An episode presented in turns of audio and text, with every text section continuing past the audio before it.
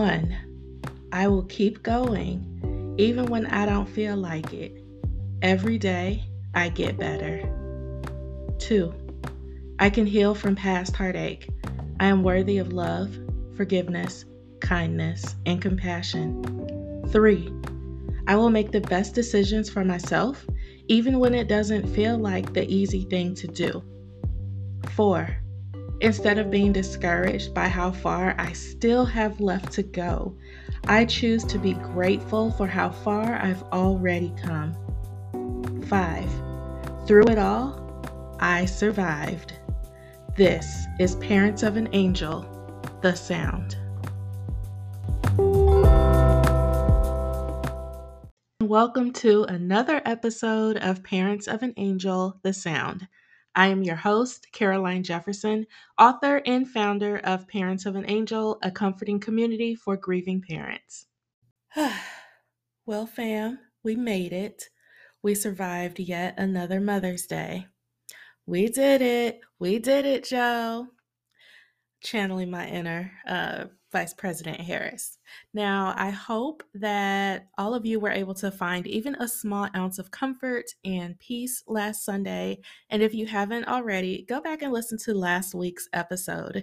It was all about getting through Mother's Day, but honestly, you could apply it to any holiday or any milestone where you anticipate some uh, grief over your angel so that episode was packed with tips to, you know what? I won't spoil it. Just go back and listen for yourself. So for a couple of days, I wasn't really sure what I wanted to talk about with y'all today. But then I saw that a few of my friends graduated with their PhDs over the weekend. Oh, yeah, my friends are smart, smart. And it's so dope for them. And I'm very excited for them. And if y'all know me, you know I make a comment about going back to get my PhD too every every 3 months or so. But something always holds me back and I know what it is. It's fear. Fear of rejection, fear of getting, you know, a rejection letter from a school, fear of failing out of the program, and that fear is rooted in my anxiety about the worst possible outcomes. See, um, when I lost Joshua, it it felt like God rejected me as a mother. I feel like I failed as a Christian somehow. And like deep down inside for a very long time, I felt like I was not worthy of being a mother because God took my son away from me. And through a lot of therapy and a lot of work, I, I don't feel that way anymore. But sometimes those lingering feelings of uh, fear and uh, anxiety, they, they still linger and they're still here and they show up in different ways. For me, it shows up in wanting to do something big, like go back to school. Think of it as like a fight or flight, except I just stand still. So, I wanted to talk to you today about choosing faith over fear and intentional positive thinking because one of the things that my friends have that I did not was the courage to do something so big and so amazing while I still sat in my fear and did not do anything. So, I wanted to talk to you today about faith over fear and intentional positive thinking. It's so much easier said than done. And I invite all of you on this journey with me to walk in faith and not in fear. So, what does that mean? Being fueled by faith over fear. So many people have a great idea or this really dope goal but they wait for the self proclaimed perfect time to start on it. And spoiler alert, I'm not exempt from any of this. You know, we say things like, I'm not ready yet. I'll go back to school after my six year old graduates high school, or it's Tuesday. I'll start eating right and exercising on Sunday. Y'all, this is literally me every single week. You know, I'll start looking for a therapist um, next month I'll just, you know, wait for the new month to start to set my goals and start working on my mental health, right? Or or even this, starting that business has been something I've wanted to do for months, but it's going to take a lot of work and I'm not ready right now. So I'll just put that idea on the back burner until I feel more ready. So why do we again, I am included in this we why do we wait for this magical, perfect moment before we start working on our dreams? You know, as I just mentioned, I am afraid of success, not failure, success. I use fear to hold me back from going after things I really want to go after sometimes. You see, after my husband and I lost Joshua, I started preparing myself for every worst case scenario in every situation that I'm faced with. I was just programming my brain to expect the worst case scenario, but I never programmed my brain to start expecting things to go right. I was just convinced that for a long time, great things would not happen to me anymore. And again, just going back to that grief and feeling like I was, you know, stripped away from being a mom, it almost felt like I didn't deserve anything good because I was still blaming myself for my son's death. And I was afraid that if something good did happen to me, like getting into a good school and excelling in a doctoral program, it would just get taken away from me at the snap of a finger, just like my son was. And over and over and over, my fear was kicking my faith's ass time and time again. And I can't even count the number of times I used to sit in my war room, AKA my closet, and promise myself that I'll start something once I reach a specific milestone because I was just afraid to win and I was so settled in that feeling of fear.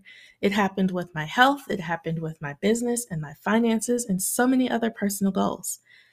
I'll just, you know, wait until this other thing is done that I'm procrastinating about, and then I'll start this new thing.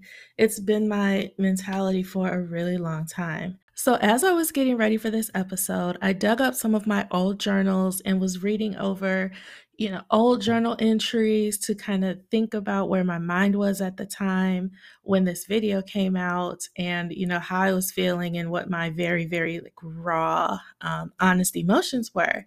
And I found an entry from the night before I saw Kev on Stage's video. I cried about getting ready to turn 30 and I explained how disappointed I was for not being where I really wanted to be in my life.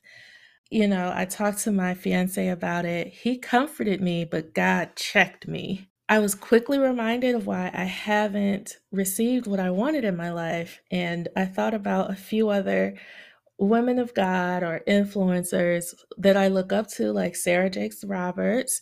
And the only difference between Pastor Sarah and me is that she started.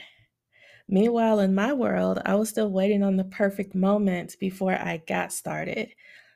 She created her perfect moment. She chose faith over fear.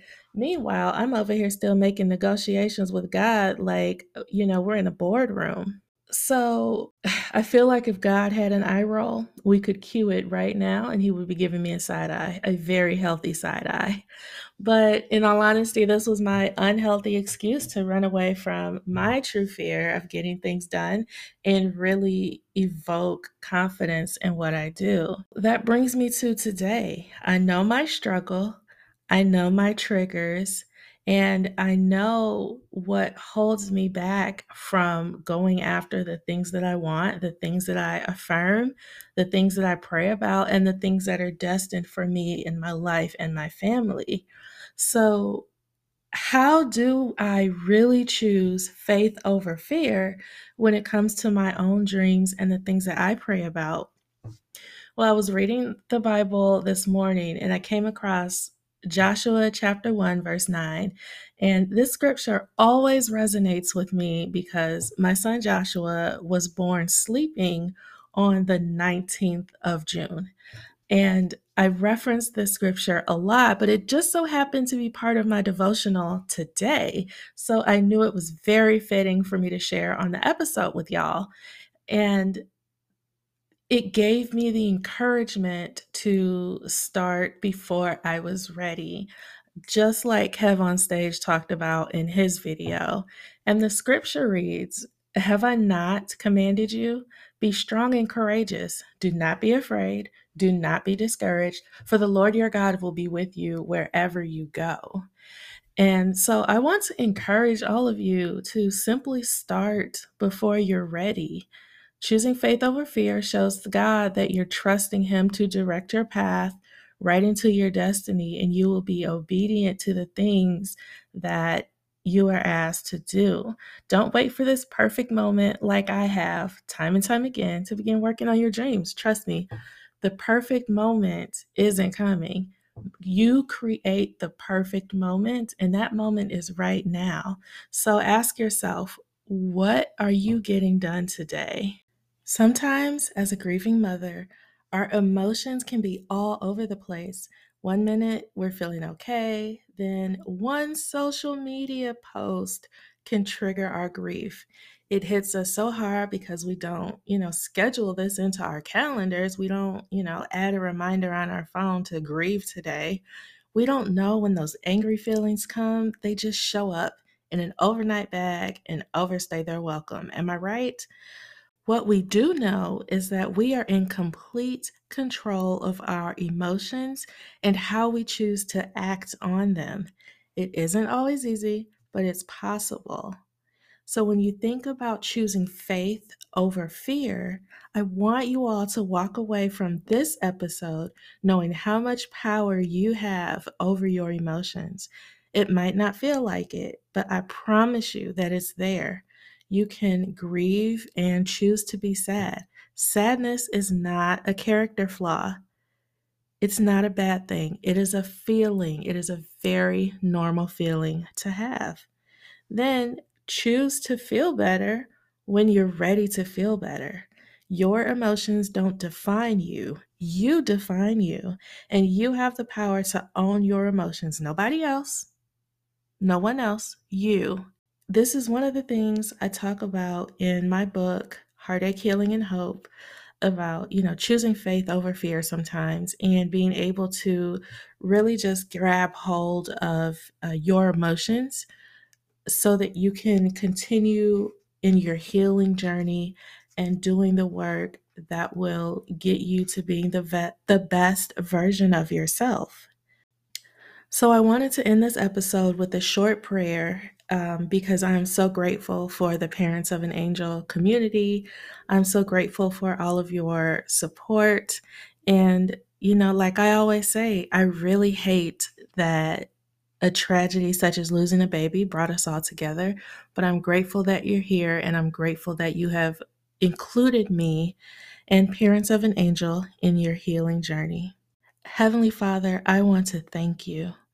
Thank you for this community. Thank you for your wisdom. Thank you for your grace when we don't act right, but most of all, thank you for your mercy. I ask that you touch each and every one listening to this podcast and show them that they are in complete control of their emotions and they too can choose faith over fear.